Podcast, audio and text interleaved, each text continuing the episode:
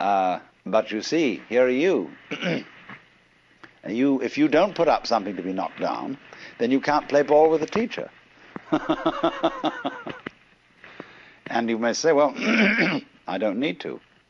Then on the other hand, there's something nagging you inside telling you you do. And so you go and play ball with him, and he keeps knocking it down. Whatever you propose, whatever you cling to. And this uh, exercise produces in the individual a real traumatic state.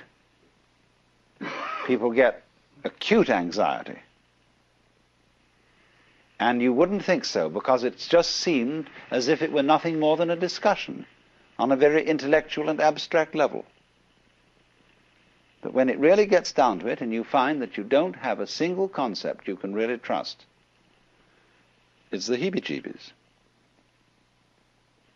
But it is, uh, you are preserved from insanity by the discipline, by the atmosphere set up by the teacher, and by the fact that he seems perfectly happy without anything uh, in the way of a concept to cling on to.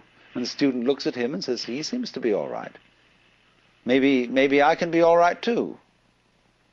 You know, this gives a certain confidence, a certain feeling that all is not mad because the teacher, in his own way, is perfectly normal.